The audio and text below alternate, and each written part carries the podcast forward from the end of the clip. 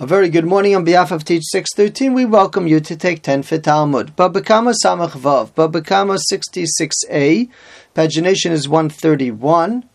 Counting down from the top, it's almost midway on the page.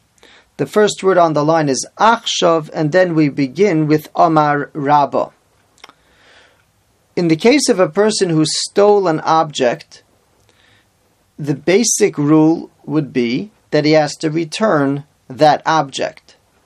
However, there are cases where something occurred since the time that he stole the object that give status over here that he does not have to return the object itself, but rather only pay for the object.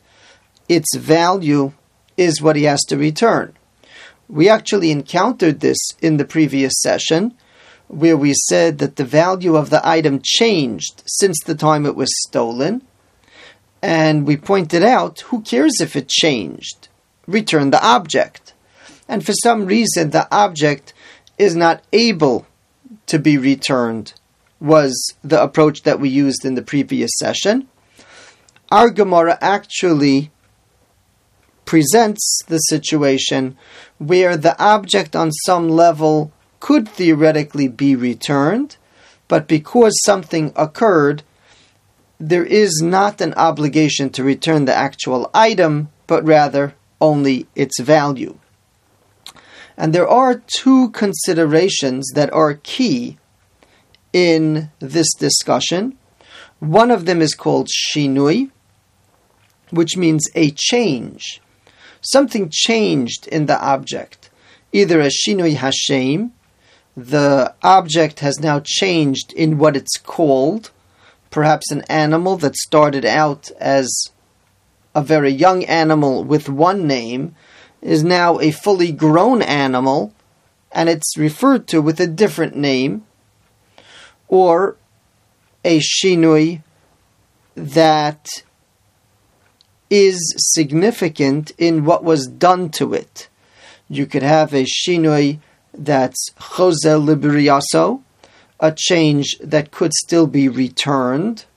For example, if a person bangs a piece of wood into a building, into a sukkah, so the nails go in, it's a shinui, it's now part of a building, but it's chozel liberiaso bring a hammer, undo the nails, and fundamentally, the item is the same as it was before.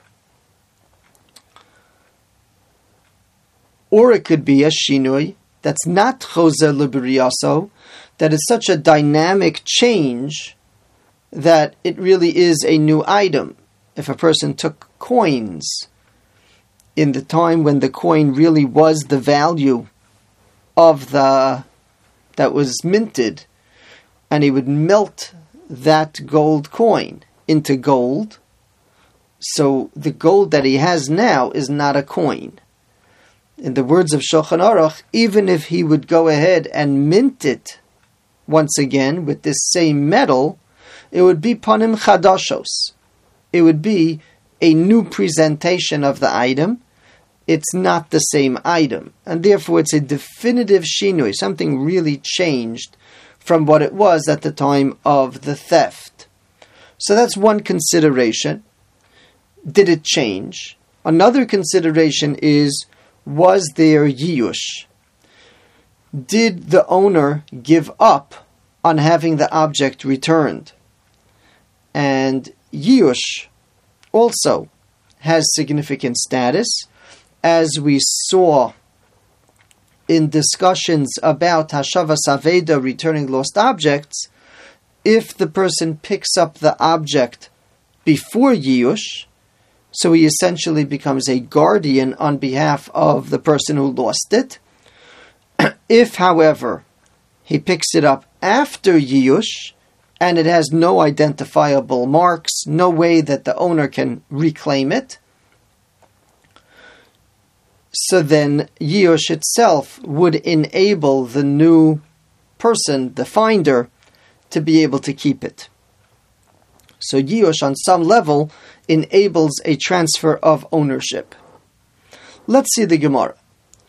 Amar Rabba, Rabba said, Shinui Kona. A change, at least if it's of substantial status, the Shinui will change the ownership and will enable the Gazlan, the thief, to keep the item and return only its value, but not the item itself. The pasuk says, "Veheshiv es hagzela asher gazal." He should return the theft which was stolen. What does it mean? Which was stolen? Im ke'en shegazal yachzir. If it's the same as when it was stolen, then you return it. But if not, it's been changed. Damim ba'alma ba'i shalume. You have to pay up money, but not the item itself. Skipping four lines at the end of the line, the Gemara continues. Yiyush. What about Yiyush? The fact that the owner gave up. So the Gemara considers the possibility that it's like, two lines later, a Motse Aveda, a person who finds a lost object. Kevan de miyayish moramine, once the owner gives up, mikamed de if it is before it came to his hand, that there was yush kanile. He acquires it and he can keep it.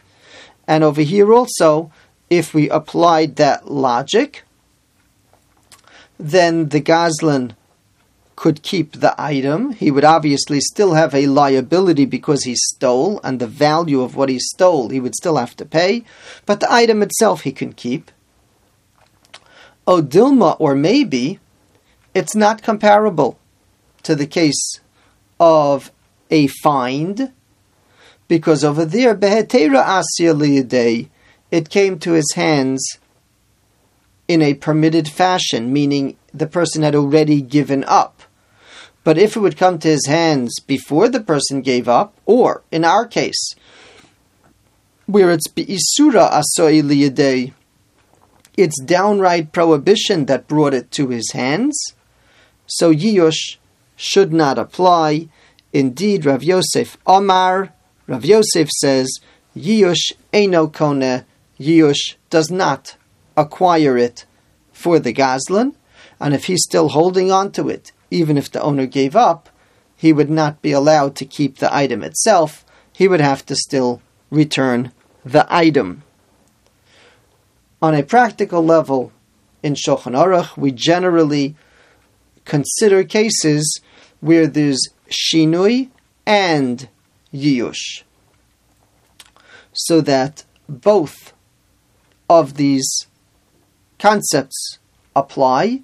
The person gave up, and a change occurred, and in those types of cases, the Gazlan will often be able to keep the item but obviously, as we mentioned, will still have to pay up for the theft which he did to pay back the value of the item.